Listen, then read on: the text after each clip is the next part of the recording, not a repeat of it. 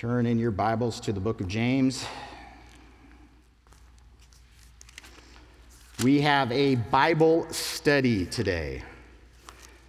We are going to see how to study the Word of God. If you've ever been exposed to any kind of organized teaching in regards to how the study of Bible, it's usually called inductive Bible study, where it's OIA. You observe the text, you interpret the text, and you apply the text. So you read it, what does it say in its context? You interpret it again in its context, and then you apply it to your life and to the lives of others. So, what does it say? What does it mean? What do I do about it? What does it mean to me? That's inductive Bible study. There's some dangers in Bible study, and one of them it's this theological term called eisegesis, which means you take your ideas cultural standards, your opinion, your reasoning, and you go to the Word of God and you use your ideas to attempt to prove what you want the Bible to say. So you just pull a text here and you pull a text there and you ignore this one, you ignore that one. That's called eisegesis, where you're taking the outside and you're using that as a filter to read and interpret and apply the Word of God. Exegesis is the term for the right way to do it, which is what does this say? This is the filter for life. So, what does God have to say in His truth, and that be a filter over my heart and over my life? So, out of the Word of God flows correct interpretation and application. Now, I bring that up to say is we're going to sit in a pretend argument between the Apostle Paul and Pastor James this morning. And I say pretend, there's some people that think it's a legitimate argument that what James has to say is in direct rebuttal to Paul, or what Paul has to say is in direct rebuttal to James. And that is pretend. It is absolutely not true. And we're going to sit in the context of the word and be able to define this. So let's get into James. So that's going to be the, the theology side, right? The doctrine side. But we'll get into the heart of what James is communicating. So we are in chapter 2 verse 14 says, What is it profit? What advantage, my brethren? And here's a pretend conversation. If someone says he has faith but does not have works, can faith save him?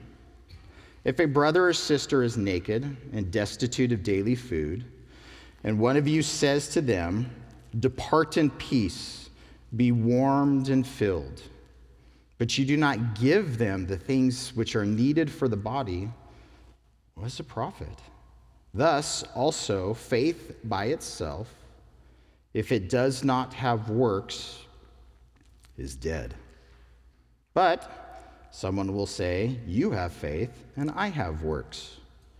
Show me your faith without your works, and I will show you my faith by my works. You believe that there is one God. You do well. Even the demons believe and tremble. But do you want to know, O foolish man, that faith without works is dead? Was not Abraham, our father, justified by works when he offered Isaac his son on the altar? Do you see that faith was working together with his works? And by works, faith was made perfect. And the scripture was fulfilled, which says, Abraham believed God and was accounted to him for righteousness. And he was called the friend of God. You see then that a man is justified by works and not by faith only. Likewise, was not Rahab the harlot justified by works when she received the messengers and sent them out another way? For as the body without the Spirit is dead, so faith without works is dead also. All right, so we're going to sit in the doctrine side of things first. And we're going to begin back there in verse 14 with this one sentence. And James asks the question Can faith save you? Does faith alone in Jesus Christ save you? Yes or no, church? Good answer. Awesome. You guys are well taught. Yes. But didn't James just say no? No, that is not what James said at all. So if you cherry pick James's one sentence and says, Can faith save him alone? And he says, No, you have to have works also. James is dealing with the practical side of living out faith. Now we're going to go look at Paul, so turn to Romans and we'll show you where all of this argument comes from. And it's not really an argument, like I said, it's pretend. So in Romans chapter 1, Paul's communicating the gospel. In Romans 1, verse 1, Paul says that he was separated to the gospel of God. In verse 9, he says, God is my witness, whom I serve with my spirit in the gospel of his Son. Down in verse 15, so as much as in me, I am ready to preach the gospel to you who are in Rome also. And here's his major thesis statement in this very theological, doctrinal teaching in this letter to Romans, verse 16. I am not ashamed of the gospel of Christ. It is the power of God to salvation for everyone who believes. And note, for the Jew first, and also for the Greek. And I say to note because Paul is dealing with Jewish historical doctrine and the difference between Jew and Gentile and what the gospel means to both of those groups separately and what we become as one in Christ, which he develops later on in this letter. But in it, the gospel, in it, the righteousness of God is revealed from faith to faith, just as it is, just as it is written, the just shall live by faith. Now, Paul, in this document, he goes through, I mean, this becomes the, the one line that is repetitious that serves as the foundation that the just shall live by faith. He's going to focus on faith directly uh, in opposition to the works of the law. In other words, by doing the works of the law, you will save yourself. And his argument is no one does the work of the law except Jesus. Therefore, we are only saved through Jesus and not through the works of the law. Okay? So the works that Paul is talking about in Romans are the works of the law. The works that James is talking about in his letter, that faith and works are working together, they are in synergy together, is the word live here that Paul is quoting out of Habakkuk. The just, the justified, the righteous shall live how you walk, what you do, what you think, what you say by faith, through faith. Faith in Jesus Christ in his work on the cross and who he is and what he did his death, burial, resurrection, ascension, and return. And all that our God is, faith in that belief in him, that is the power of God unto salvation. The gospel also encompasses that faith does what to us? There's a change that happens. Life happens, life changes. So it's this living that Paul and James are both focused on. But Paul's argument in the beginning half, he's really focused on faith. So jump into chapter 3, verse 21. We're going to read through a bunch of this just because it's fun. But now the righteousness of God, chapter 3, verse 23, the righteousness of God apart from the law is revealed being witnessed by the law and the prophets, even the righteousness of God through faith in Jesus Christ, to all and on all and on all who believe. For there is no difference. We have all sinned and fall short of the glory of God. Being justified freely, maybe I should use my glasses, that'll help me see. Being justified freely by his grace through the redemption that is in Jesus Christ whom God set forth as the propitiation by his blood through faith.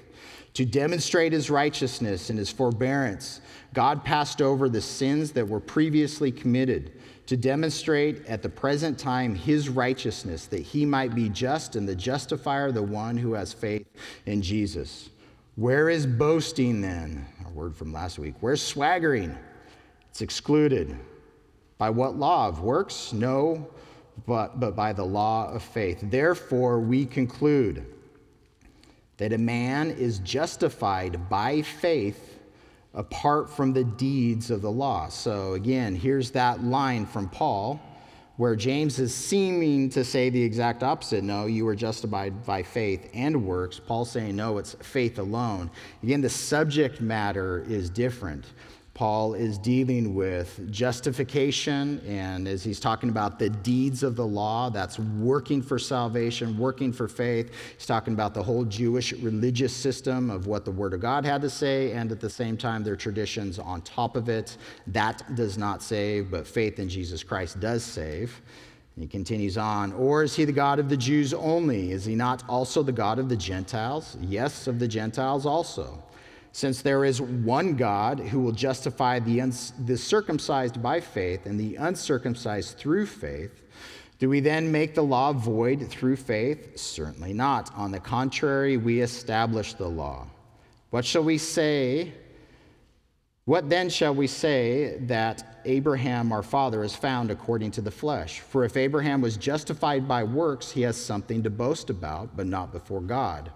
For what does the scripture say? Abraham believed God and it was accounted to him for righteousness. Now, to him who works, the wages are not counted as grace, but as debt. So you can continue to read this. You can read all of Romans. It's awesome.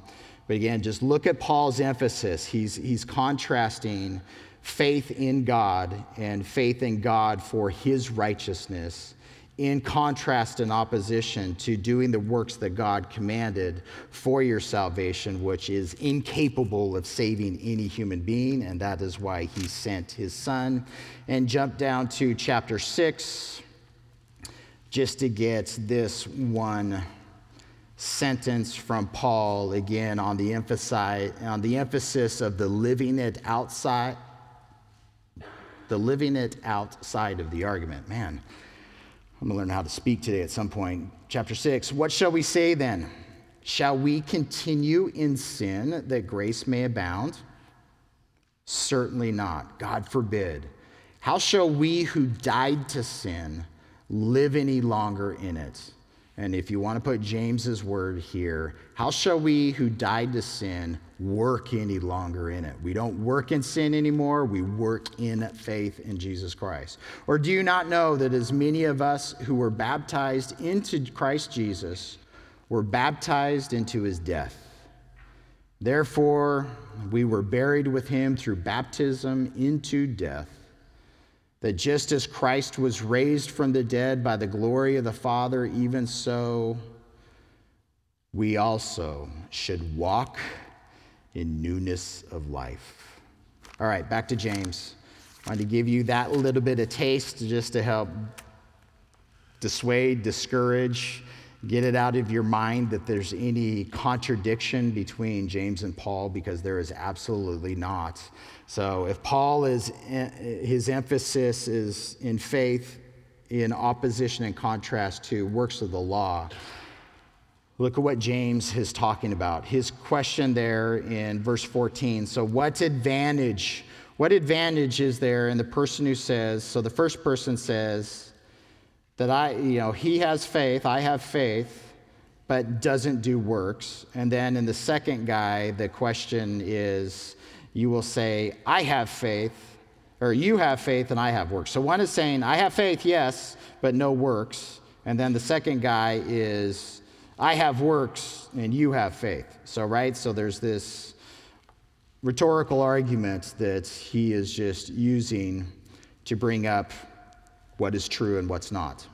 So, what advantage if someone says that he has faith and does not have works? And his statement here can faith save him?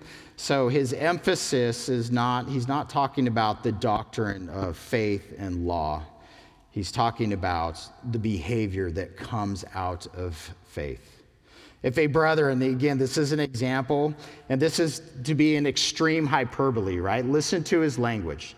So if you and I, right now, we encounter a brother or a sister who is stark naked and without daily food, they don't have today's food to eat. And you say to them, Go away in peace. Be warmed, even though you're stark naked, go on outside, be warmed. And even though your belly is empty, be filled. So, does that individual's faith in who God is and in God's words, does the person who says that they have faith, but would say that these words to a brother and sister, sit in the hyperbole of it, he's bringing out an extreme exaggeration. Does that person's faith have any value whatsoever? No, because the words are empty. So many people can say, I believe in God, I believe in Jesus, and that faith have no transformation process of the heart, of the mind, of the mouth, of the actions. This is what James is sitting in. Your, Jesus works, and faith in Jesus works. It's transforming. There's an energy, there's an effect as He is hammering away at our hearts and our lives. Because again, just, just sit, I mean, it's the, the image that He brings up is it's kind of like the, the Christianese language that we could use in our culture today. It's just, you know, some tragedy happens in somebody's life, and it's, well, God bless you, and I'll be praying for you, and you go about your merry way, and you don't help walk alongside of that brother and sister as the Lord is leading you to. And here again, this a lot of the themes that James is sitting in practically is dealing with Eastern hospitality. So when he brings up Abraham and he, when he brings up Rahab, both of them are heroes of hospitality in the Old Testament that we'll get back to. So he's talking about our hospitable relationship with our brothers and sisters. If you encountered a believer, and again, this isn't somebody on the outside, this is a believer in this room right now, no clothes on, and you just tell them to be warmed and go on their merry way, does your faith have any meaning whatsoever? It's not real. It's pretend. There's some false narrative, false story that you're telling yourself to be able to communicate that to another human being. Now, at the same time, everybody's life emergencies don't become your own personal life emergencies. And the Holy Spirit has to give us wisdom. Lord, how do I stand in the gap here? Have you taken from this individual so that they can feel the lack? So that they can press into you and seek you and know you. And if I come rush, rushing in with the help, in some circumstances, that's not God's will. In other circumstances, it is. So it demands the Holy Spirit to speak to us in every single one of the contexts that we interact with. James, again, he is talking in a principle to get the point across your words here in this context, the words to the brother or sister who are in this condition mean absolutely nothing to help them in their condition. So his conclusion is thus, faith uh, is according to itself. Faith all by itself alone. If it does not have works, it's dead. And the idea is it's, it's useless. Your faith in Jesus Christ has had no effect in your life, is what he is bringing up in this context. And then the other side is someone's going to say, Well, you have faith, but I have work. I'm a good person. I'm doing good works. And his, his statement is exhibit, demonstrate it. So sit, sit in a courtroom, right? Exhibit A, Exhibit B, Exhibit C. Place on exhibit for all to see your faith without your works. Can you do it? I don't know of any other way. James doesn't know any other way, and that's what he's bringing up. So, show me, show your faith, and that's not show me, just demonstrate it. Exhibit your faith separate from the works, and I'll show you my faith by my works. And here's the reality Lincoln's been saying this. He doesn't believe in atheists. You know, what's, what's the reality that a human being really doesn't believe that there is some kind of creator? It's, it's a really narrow segment of the population, if it is real at all. Most believe that there is a God.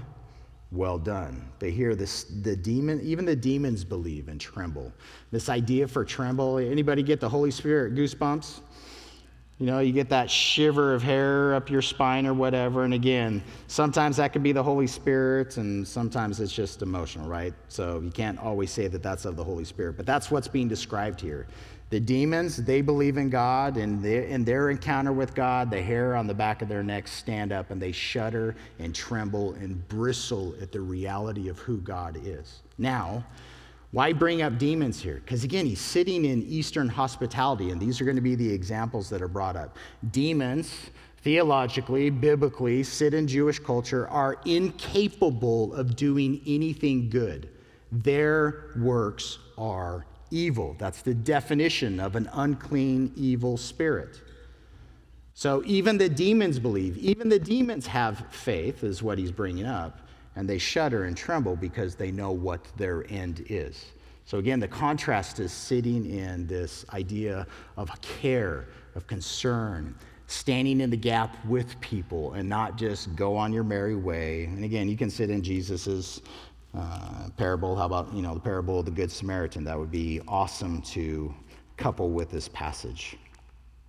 But you want to know, oh foolish man? And literally, it's, oh empty in the head man. And again, he's not, he's not throwing darts at people. He's just, all of us can be unthinking. He's clearly addressing a concern that he sees within his own congregation. He, this is a common, um, you know, cultural idea. It's, it's common to express faith in Christ and not live it out. It was common then, it's common now. Oh, foolish man, it's this unthinking, empty, useless mind. Oh, foolish man, do you want to know that faith without works is dead? And he brings up Abraham.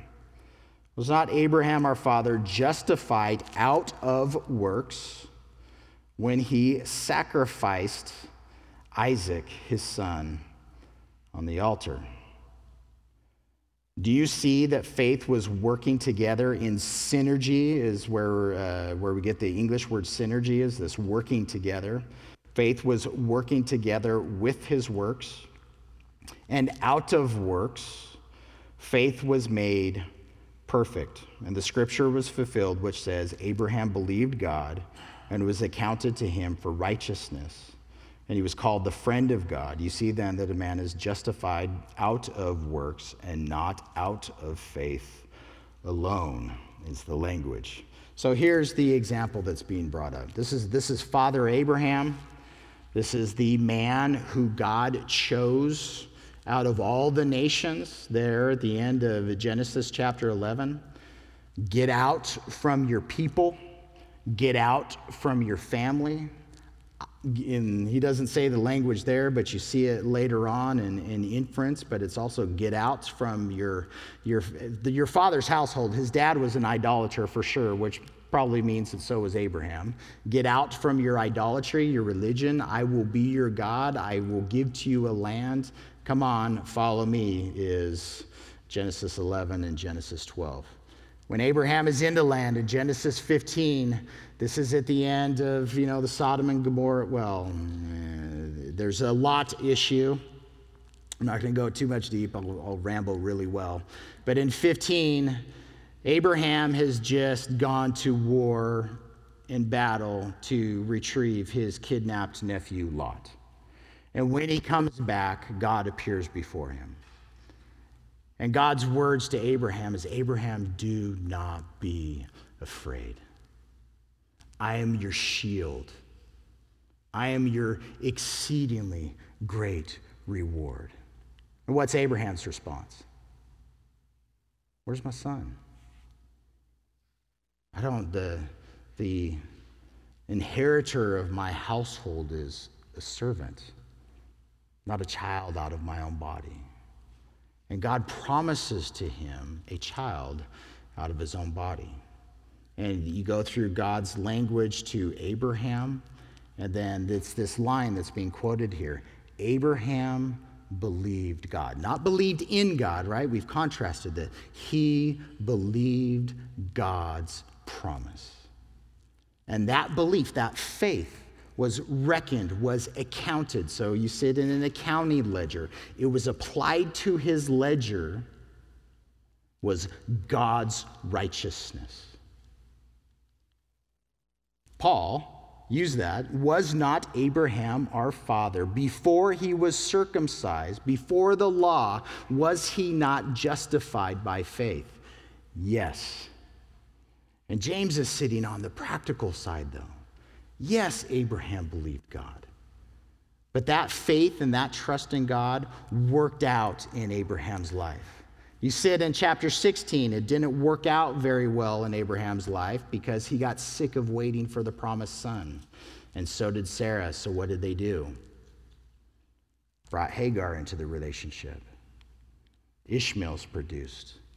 Abraham has his son.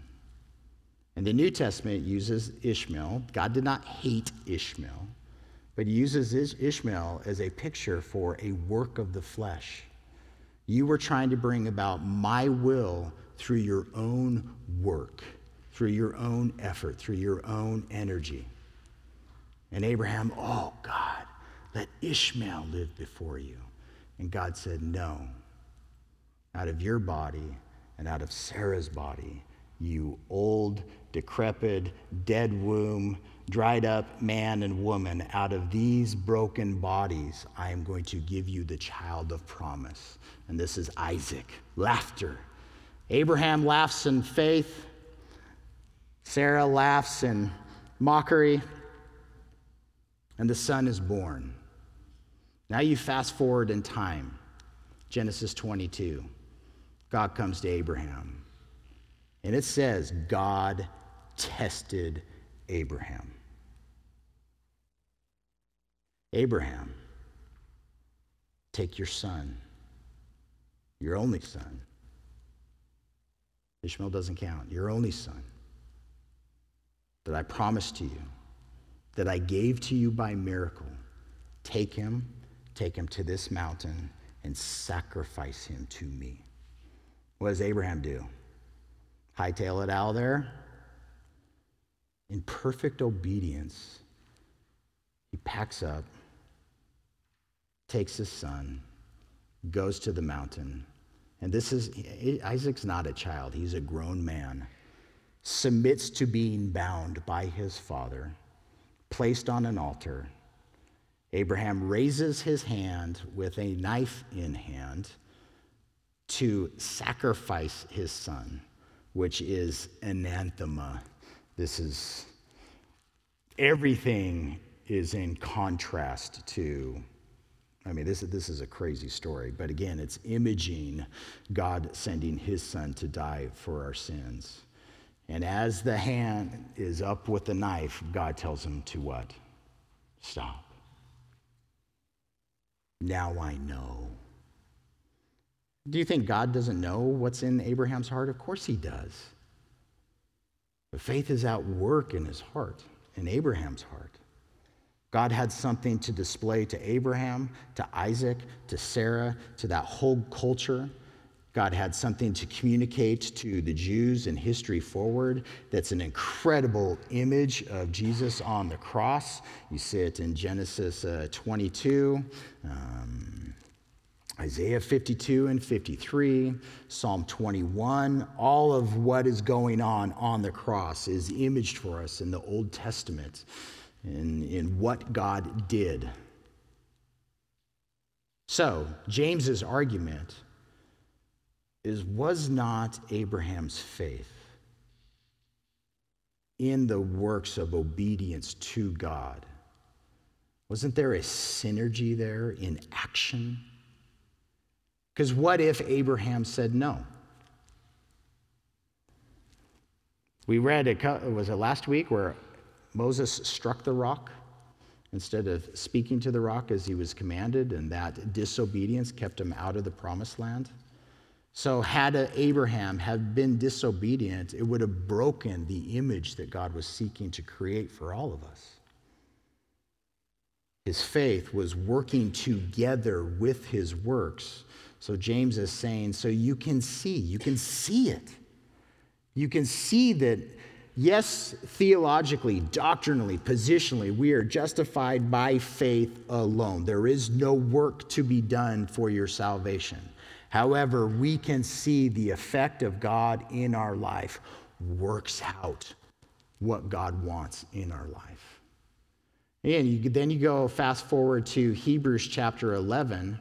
We are told in Hebrews 11 that Abraham's faith, he believed that if he killed Isaac, that God would raise Isaac from the dead. Why? Because God made promises concerning Isaac only if God does if God does not fulfill the promises that he gave concerning Isaiah, God is a liar. And his faith knows God is not a liar. He is good. He is compassionate. He is merciful. He is my shield. He is my exceedingly great reward. He gave me this child by a miracle. I know him. I don't know why he's telling me to do this. I don't know why. I don't. Can you imagine his emotion? He didn't go and have a one on one conversation with Sarah about what he was going to do. He just got up and left. We'll be back. Can you imagine his trembling? I bet you he stayed in the front of the, of the little, you know, the hike that they had to go on because so that Isaac couldn't see his tears. Now, that's Abraham's faith. What about Rahab? What did she do? Hospitality. What did God do? God freed the nation of Israel from their slavery in Egypt, demonstrating himself to be the God over anything else defined as God, all the Egyptian gods. As they are fleeing the army of the Egyptians, what does God part? the Red Sea. And the Jews go through on dry ground through the middle of this ocean, the Red Sea. As the Egyptian army is pursuing them, and God allows the waters of that sea to come upon Pharaoh's army. But he delivered his people out of slavery, yeah? So you sit in their wilderness wandering as 40, you know, there's all kinds of stuff. So 40 years later, God's bringing them into the promised land, the land that he promised to give to Abraham. God is faithful concerning all of his promises. And as they come up to the walls of Jericho, what do you call them? Jerichites? I have no idea what you call the inhabitants of Jericho, whatever that is. What are the inhabitants doing? They've lost all hope. They have heard about the God of the nation of Israel. You have heard about the God of the nation of Israel. You have heard about your Creator. And this is what faith does faith transforms your behavior. When the two spies come into Jericho, the, the inhabitants of Jericho, the king is told by the guards that, hey, two spies from the nation of Israel just came in and they're at Rahab's house. And the king goes and gets Rahab, and she's hidden them away. And where are they? Bring them out. And they were here, but they left. But in her conversation with these two men, it's, We have heard of your God. And it's not just your God, it's, We have heard of the Lord God of the nation of Israel. Your God, He alone is the creator of the heavens above and the earth beneath. He is God. She expresses faith in the reality of who the true God is in opposition to whatever her gods were in her culture. She demonstrated hospitality to these two men. But in there, you sit in Rahab's cry, her plea. And she just doesn't go for herself. She says, I have a dad. I have a mom. I have brothers. I have sisters. We believe in your God. And they say, You hang this scarlet scarf, this scarlet fabric out of your window. Whoever is in your house will be saved. If anybody's outside of the house, we have no responsibility. Their blood is on their hands, heads. Anybody in your house, they will be saved. So you go through the whole seven days of marching around Jericho, seventh day, seven times. They do the shout, the walls come crashing down. army of Israel goes straight in and kills everybody. God's judgment is merciless. Man, woman, child, animal, take nothing that is accursed. God judged this entire population because of their generations of sin. But who was saved? Rahab, her dad, her mom, her brothers, and her sisters, and they became part of the nation of Israel. Do you know how we know that? Matthew chapter 1, Jesus' gen, uh, Jesus's genealogy. Go sit in Matthew chapter 1. There are four women mentioned, and all of them have some pretty seedy backgrounds going on, some, some bad issues. Rahab had a terrible history that God saved her out of by revealing himself to her, by her expressing faith in him and acting according to that faith. Our sister Rahab becomes a great, great, great, great, great, great, great, great, great grandma of our Lord and Savior Jesus Christ through her husband Salmon of the nation of Israel. How's that for God's grace and swaggering mercy? I think it's awesome. So then, my brothers and sisters, do you not see that the body without the spirit is dead? It's useless. It's empty. Just as the body without the spirit is dead, so faith without works is just as dead and just as useless.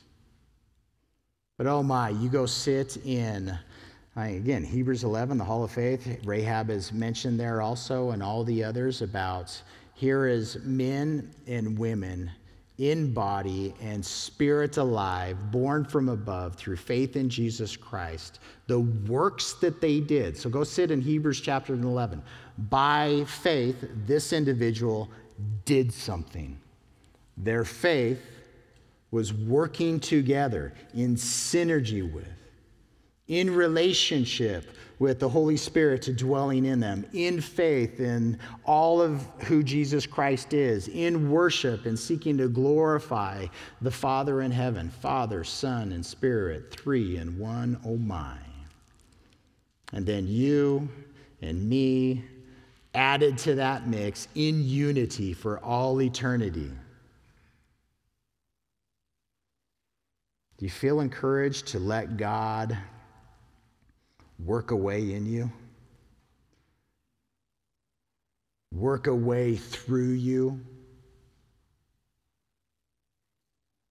Are your works, your actions, your thoughts, your speech, are they exhibiting faith in Jesus? When he tells you to do the hard thing, when he tells you to do the easy thing when He takes away from you, when He gives to you.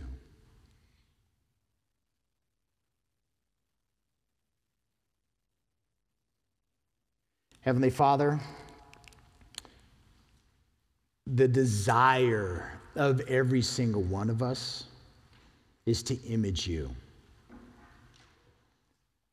Here's my prayer this morning, Lord. I, I, I have a zeal for you, and I can be super aggressive just in my personality.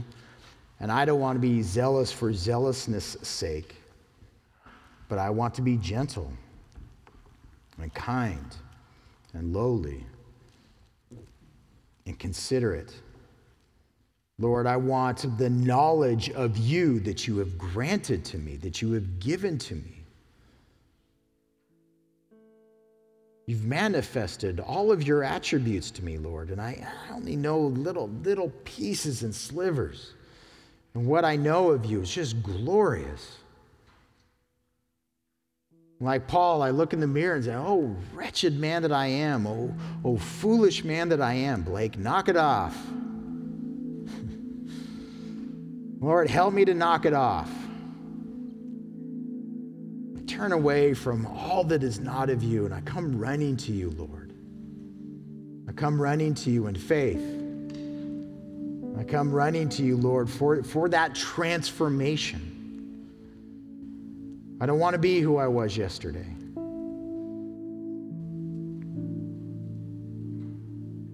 I'm thankful that your mercies are new every single day. I'm thankful, Lord, that as often as I err, when I come to you in repentance and confession, there you are with open arms to wash me and to cleanse me. Not only have you created a right spirit within me by making my spirit alive through faith in Christ, you keep me clean, Lord. When I deviate, Lord, from the standard where I'm supposed to be aimed, what I'm supposed to be doing, thinking, saying, there you are to draw me back to you. Lord, for, for everybody here, Lord, I'm praying that they, that they hear your heart, that they see your majesty and glory, that they know the works that you have performed. Lord, that they submit themselves to your sanctification process, you transforming them day in and day out. May we not just say easy Christian words, Lord, but may we live these things out in power, your power not according to the works of the law, but according to the works of your Spirit. Lord, help each of us not to walk and to live according to the flesh, but to live by faith, to walk and live in your Spirit. Give to us your mind. Give to us your heart, your hands, your actions. Not only may we say the right things, Lord, but do the right things for your glory, for the benefit of others, Lord. Give to me the words that I can, that I can speak to my friends that I know that don't know you. Help me to love them, Lord. Help me to pray for them. Help me to be in action.